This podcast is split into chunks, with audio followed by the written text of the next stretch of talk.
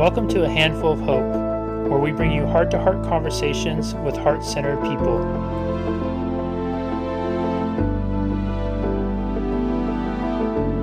Hello, everybody, and welcome back to another edition of A Handful of Hope. I'm so happy and grateful to have Jake Sperley with us here today, who is a resilience mindset mentor, speaker, best selling author, and is changing the event industry at Fair and Event. After starting multiple businesses at a young age, he has a unique perspective about learning from failure, facing adversity, and continuing to pivot and grow new ventures. In his current role as CEO of Fair and Event, he's committed to helping events use the latest in software and services to help them flourish beyond their wildest dreams. Jake, welcome and thank you so very much for being here. Jesse, thank you for having me. I'm, I'm so excited to be able to uh, chat today. Dude, I am too. And I got to start off by asking, like, how has COVID changed the way we're doing events? And I imagine with the software things got you pretty busy with virtual events now. Yeah, it's it's been insane. You know, we um, officially launched one of our one of our new software solutions at the beginning of 2020, and what a time to to launch to launch a, a big new feature uh, right before COVID hit.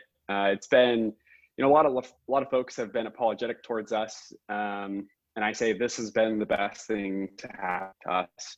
Uh, give us a, a, whole year to really hunker down and you know innovate new features really chat with events that that we work with and understand at a level that we could have never done before of what are your struggles that you haven't told us about and really help them on an individual level um, and you know invent new technology for them to really propel them forward so i'm i am certainly extremely grateful for it for COVID, I guess, in that regard. But you're right; it's definitely changing the landscape of the event industry, and we'll see. We'll see how long virtual sticks sticks around for. What are, what are the things that you're seeing right now? And I'm asking this question purely selfishly. I'm just going to tell you right now. What are the things that you're seeing really successful with the virtual events? And I'm asking because I'm emceeing a a fundraiser here in a couple months, and then I have a, a couple keynotes starting in the spring. So I'm just what's what do I need to know, Jake, that I don't know right now? Yeah, it's it's tough, right? A lot of folks are experiencing virtual fatigue, and the thing that we're seeing, uh, successful virtual events are happening now because now you're you know almost a year in of having to do virtual events. You have to have something um, that nobody else has seen before, and you have to take a big risk on that. Um, so many folks think that it's okay to just put on these seminars, these, you know, cool events by just having their speakers, having their little trade shows. That isn't enough to move the needle anymore. It was in the beginning of COVID when these whole virtual events were a new thing. Um, now you have to do something that probably would feel awkward and uncomfortable to even think about doing it in a virtual setting, but you just have to go do it because that's what's going to set your event apart, especially on a virtual platform. Um, what we're hearing, especially from attendees, is that attendees want to get back to the in-person connection. We're humans; we like to connect with each other personally, face to face. So my recommendation on that front is do something completely wild that you would have never thought you'd do before on, on the virtual event side. That's so crazy. I bet it's going to make people appreciate the in-person events so much more too afterwards. It will, and and it's funny because at the beginning, virtual events were the new thing. Like this is going to be so much fun, and then now we're a year into it, and everybody's like, "Well, this is just going to kind of be a band-aid to just get us through and we we at fair and event really see virtual stuff as that as just a band-aid uh, to get us by uh, until we can have those in-person events again. Do you think the in-person event industry will come back to be as big as it was before? Or do you think there'll going forward there'll always be a combination of in-person and virtual? I think we're going to see a strong surge right after covid covid ends whatever that means. It's a being. Um, whatever that is, because I think there's so much pent up demand and folks have had so much time to plan an event. I think we're going to see a very large surge right after of a whole bunch of events happening and a whole bunch of people going to events. And I think you're going to kind of see that kind of the top of the bell um, peter off there. I do think it. I do think in some regard the event industry will will get back to normal, but I do think in the short term we're going to see um, events. The I guess how events are produced differ a lot. I mean, there's some big entertainment companies that went out of business. Um, we it's our certainly our hope, and what we're doing with all of the, all of our events that we work with is we're doing everything that we possibly can to assist them and support them in getting their back their events back to normal. But it's one of those things that we just don't know, especially if if folks can't have their event in 2021. That's going to be two straight years that they're coming in with little to no revenue. So it's it's kind of uh, wait and see game, unfortunately. Yeah, man, Jake, I have to ask you before we shift gears. How long did it take you to get Zoom fatigue? I think for me, it was by mid May where I was saying when people would say, "Hey, do you want to do a Zoom catch up?" and I started saying, "No, let's do regular phone calls." Yeah, yeah. I would say for me, I'm always on Zoom doing demos. Um, so I've been burnt out of Zoom for for a very long time. Um, but I really started noticing in other folks in the summer. Because um, in the summers when usually kind of a lot of the events are happening and those folks are so used to being out and about and mm. they're stuck on a nice sunny day outside, you know, looking at their computer screen. So it's it's just weird. And it is. It's a it's a changing time. Well, speaking of changing times, let's talk about resilience. I think this is, I think if anything, 2020 is positioned, and just to clarify, at the time of this recording, we're end of January 2021 right now. And the year preceding was obviously the year of COVID, the year of political craziness here in the USA, and and so much more. And I think that resilience has been one of those words that many of us have had the opportunity to develop or have it had it placed in front of us the opportunity to develop in ways we never imagined before. Talk to us a little bit about resilience. What is it and why does a resilience resilient mindset matter make a difference for people i think it's it's tough right? I think everybody everybody in some level wants to have a resilient mindset. Like they never want to feel nobody likes to feel crummy obviously. Um, but i think especially now we're seeing the importance of having such a resilient mindset and why it's important is that life can change so drastically so quickly. Um, and the analogy i always make is that you know me in my life like i can't control the thing like if i my my life is a is just like a ship. You know the ship is going forward but at the end of the day you know if an engine goes out in the back like i can't control that. I can just do my best to like steer the ship. If somebody starts you know attacking you from the side like there's not much i can do besides keep driving the ship the best that i can.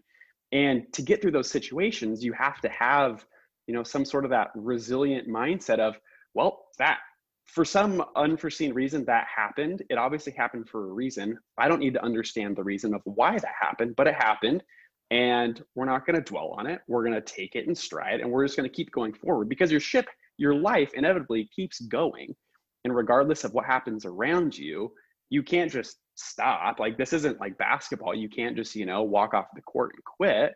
No you have to get back up and you have to keep going. And i think so many folks going through covid have kind of learned that i probably in an unhealthy way unfortunately but you know in some regard they have learned how to have um, kind of that resilient mindset piece there for people who are recognizing the value of resilience and are wanting to co- cultivate it more, are there some exercises, some habits that they can begin to develop that will help them cultivate that resilient mindset? Absolutely. I think for me, I had an un, I like to say unfair opportunity because um, I, I grew up with, you know, divorced parents, the whole nine yards. So that's kind of where I learned it. But for folks that have maybe had a, I don't want to say easier life because easy and hard is all relative to you, an individual. But something that I think helps a lot of folks um, is convincing your mind that every situation happens for a reason, but also looking past every situation and understanding that, like, the whole everything in this world is somehow trying to work in your favor. And it's not your job and you're going to drive yourself crazy if you try and understand why that's happening um, and I, and for a lot of folks it's very very hard it's it's hard for me sometimes and i've been practice, practicing this for a while too because you, you really have to trick your brain of no brain uh, my grandmother passing away that's not a that's not a terrible bad thing like that happened for a reason you know maybe she was emotionally she wasn't happy anymore or whatever.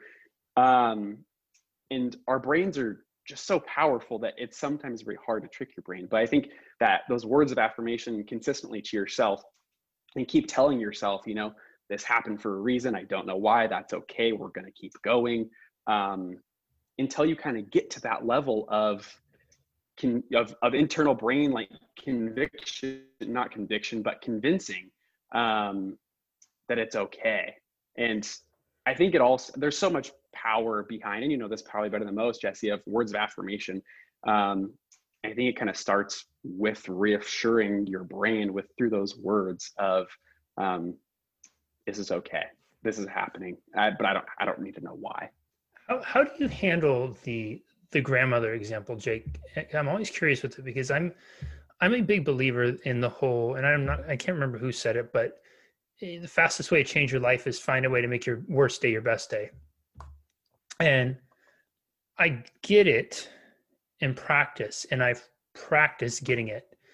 And in some cases, I've I've mastered it, and I can I can confidently say the reason I'm sitting here in front of you right now is because of all the fucked up, horrible challenging stuff that's happened in life and then how and the decisions I've made around it. That's taken years and years of like, you know, playing with that and doing that work and doing that work. And I've also found that in the moments of going through those experiences, it doesn't feel like that. And when I've tried to have that conversation with people, it seems like they have to be at a space where they're open to that learning and past maybe the initial grief of it that they can start to look at it. So how, I'm just curious, like, how do you approach that conversation with the grandmother? Your grandmother dying was actually for you, and here's why. If you could explore that a little bit.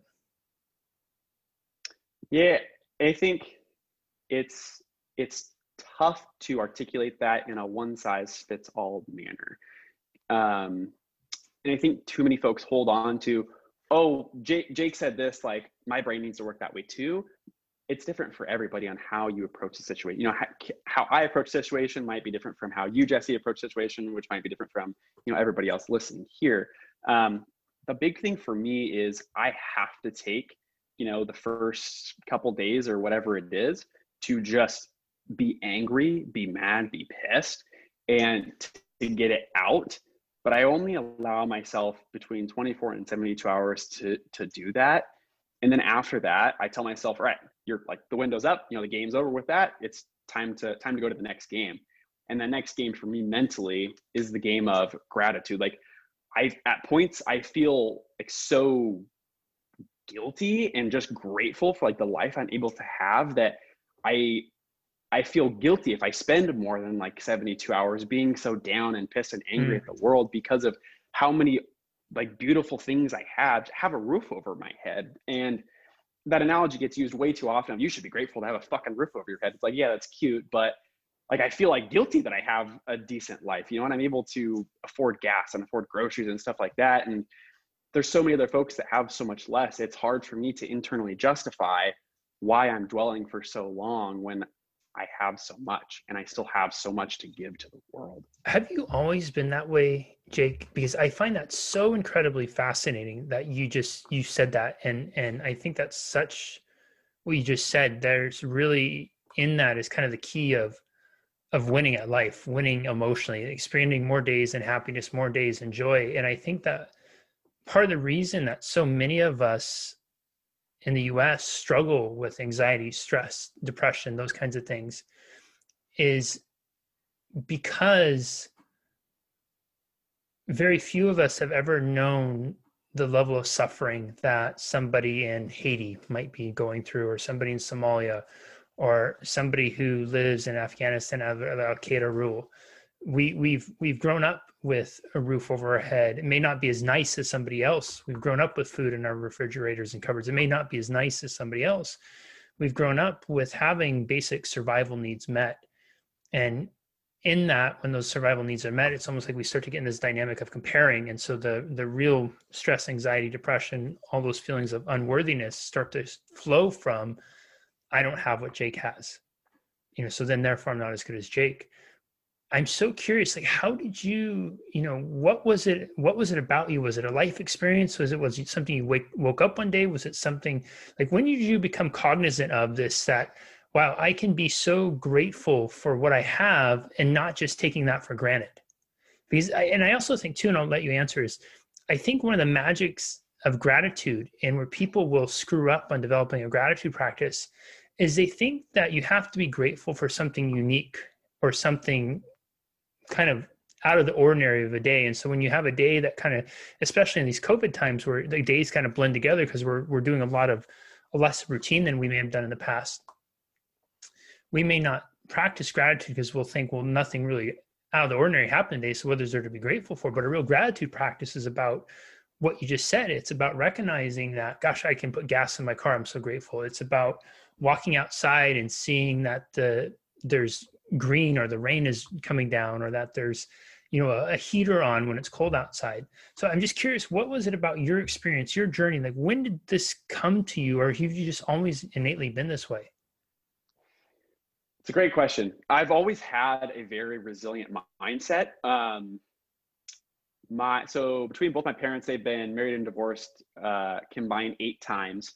So there's always been a lot of uncertainty in my life um, and that's why i started businesses is to gain the um, attention that i was missing from my parents. Hmm. so i've always had that resilient mindset kind of in the back of my head of there is no quit uh, it's just keep going. Um, but the thing that's really sh- taken that to just like a completely crazy level is the beginning of 2020 uh, which i think a lot of folks can say yeah my mindset changed a lot in 2020 but um, one day I had a sweet contract job um, helping this helping this company um, grow, and my my dad wasn't answering his phone, and this man lives by his phone. He loves to text us. You know, he doesn't. He would rather just text us funny memes than call us and talk about our days. And one day he wasn't responding. I'm like, this is weird. My dad's a retired physician. Um, so we, you know, we ask him, hey, dad, my toe's like black. What's wrong here? And he kind of consults us, you know, on those things. And he wasn't answering his phone. This is weird. And then he didn't answer his phone the next day either. And so my brother went down and I went down and I found him unconscious on the floor one day. And um, I was like, Dad, you know, what's up? And he's like, Oh, no, I'm fine. I'm just tired. Um, and finally, I was just like, something is terribly wrong here. So I called the ambulance and took him in, and he was pissed at me um, because he, you know, I'm a retired doctor. I know what's up. And um, so he took him in, and the ER doctor pulled me out and he said, um, he needs to go to a bigger hospital, but I'm not sure that he's going to make it when he gets there. And I looked at him at him and I was like, me happy go lucky Jake was like, all right, well, let's fucking go. Like, let's hurry up then. Let's stop talking. Let's go. And um, he, I spent three months in the hospital with him um, every single day. He was in the ICU for well over a month, you know, intubated, ventilator, like the whole nine yards on, on dialysis. Um, he was truly minutes, hours away from from going. And I did not miss a single day. I was at his bedside before the rounds happened, and I stayed all day until the nightly rounds happened because I never wanted to miss a transition. I never wanted to miss a second. And the feeling of the feeling of me just wanting to tell my dad that I loved him um, was so great. And having to see him on a bed in a medically induced coma, basically, um, seeing, you know, I can still just saying that makes me relive the squeak of the ventilator machine. Hmm. And I will never forget that, nor do I want to hear it ever again. And that's really kind of where my where the tune changed is that was the most horrific experience of three months i would cry myself to sleep and i didn't know if i was going to be able to ever say dad i love you again um, but i kept waking up and saying we're doing the best we can here and this is what we're going to continue to do um, shortly after that the day after my dad got um, released back home from the hospital, which was an absolute miracle.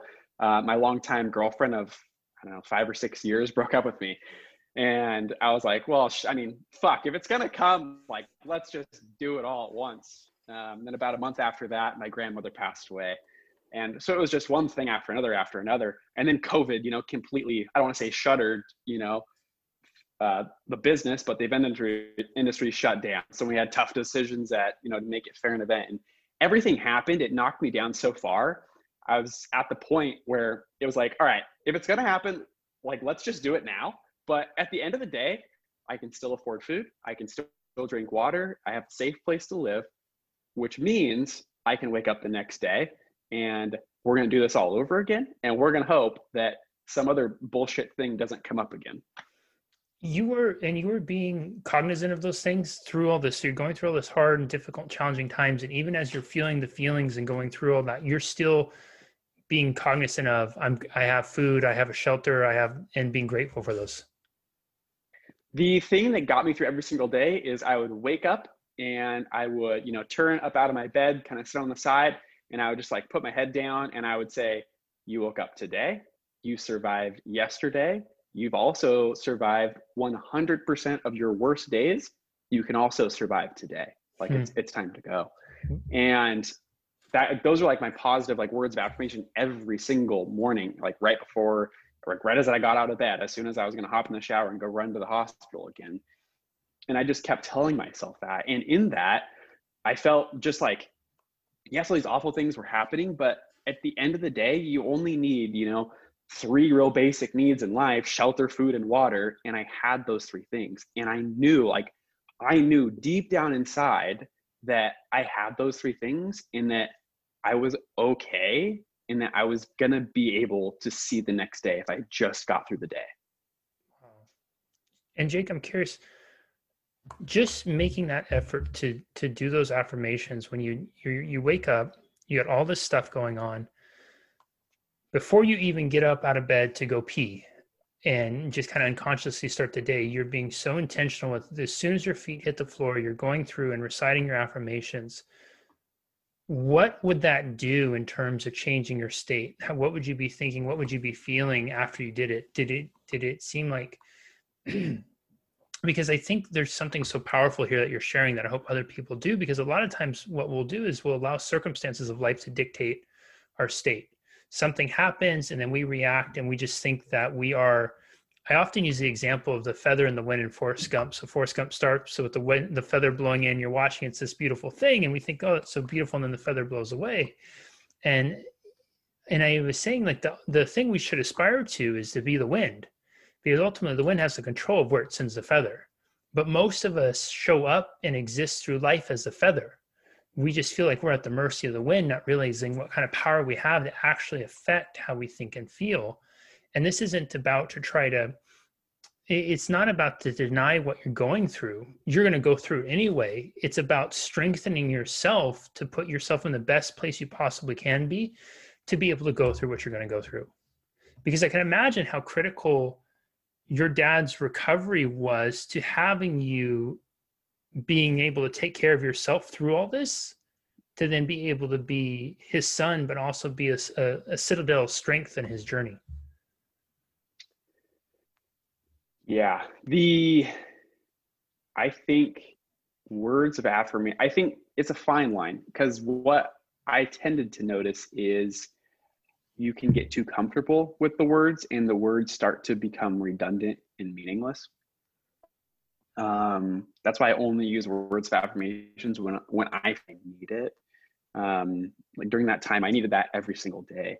But I guess the state of mind change was I would wake up every day so facially and mentally exhausted from crying myself to sleep that just waking up and starting starting the day with just something very minutely positive was better than nothing positive at all and just saying those words gave me kind of a like the mental um the mental let's go to actually like push myself up off the floor and out of bed to mm-hmm. start to to, to take that first step to the bathroom you know to go to the bathroom to hop in the shower and i think too often we try and have uh, one we, we try and do one thing and we expect monumental change but i said those words in the beginning for the sole purpose of just getting me out of bed and into my car to start driving. Those mm-hmm. words weren't meant to get me through the whole day, right? There were other things that I consistently had to do throughout the day to get me through, you know, the noon to 5 p.m., the 5 p.m. to going to bedtime. And just taking it in baby steps, you know? This isn't a it life is a marathon, it's not a sprint, you know? And you know, it's just like by eating one piece of broccoli, you're not going to get skinny and, you know, toned. it's like you have to consistently do these things. It's the same thing about kind of the words of affirmation, the resilient mindset. You have to consistently practice them, not once a day, but it has to be a conscious mindset of of how like how you wish to have your days. Um, I guess I guess that that's one nugget I, I want to make sure that people people truly understand is that when you're going through these hard things, you can't expect to to have one action change the outcome of your whole day or the whole week it's the multiple actions it's the multiple repetitions that truly make that change for you. Yeah dude i'm so grateful you you made that distinction because i think a lot of people run into problems when they run into problems assuming that they do it a few times they start to feel a little different all of a sudden things are solved. I, I remember in the there's a statistic that's widely touted throughout the personal development event space and they talk about how you know you'll get thousands of people attend workshops and seminars and 10% of those people will actually go away and do something with it. 90% will fall right back in their old habits routines. I, it, it, and that bothers me so much that when i do multi-day events i will do, i will designate significant portions of the events throughout the day in teaching outside beyond the seminar and keep talking about hey this doesn't stop here. We have to do this. Here's what you're going to do when life happens. Here's what you're going to do when this happens when business because that stuff is so imperative. And i and it's it's to say to folks that if you're going through a tough time if you're building resilient mindset you know develop what jake is saying and develop that routine where what's going to get you going? What do you need to do to get you going after breakfast? What do you need to get you going throughout the day and sustain it Jake, we're running on time. So before I ask my final question, where can people find and connect with you online? Yeah, go to follow me at, at Jake Sperley. Um, if you're in the event industry, I would love to connect with you on LinkedIn, or you can check out our website, fairandevent.com. Awesome. Jake, I'm curious, you had mentioned the wanting to say so badly to your father how much, tell him you loved him.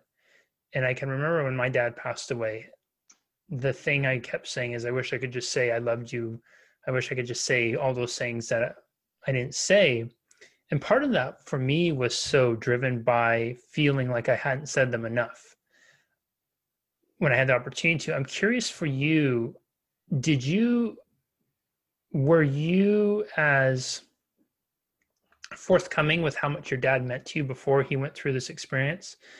And now that he's recovered, how has it changed or has it changed your relationship with him? Yeah it i mean my dad and i have a very unique relationship in that because he was a, a doctor for so long i didn't get to spend and having my parents divorced at a young age i didn't get to spend a ton of time with him. I was usually just with him on the weekends.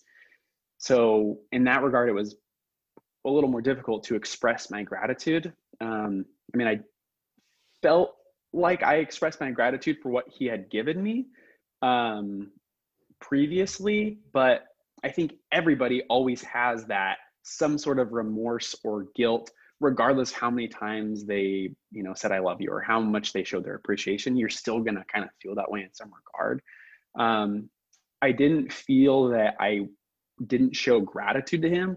I felt that I didn't show enough like love and attention to him um, because I was so focused on you know relationship, business, college, you know, living a normal twenty whatever year old life that I failed him and myself at making that time to go hang out with him for the weekend of making that time and not making the excuses of hey dad i got you know me and so and so are going to go do this well i could have spent that time with him so hmm. that's where i screwed up and that's where i felt that guilt every day on his bedside of what if instead of what you know when when he asked me to go fishing what if i just would have said yes to everything?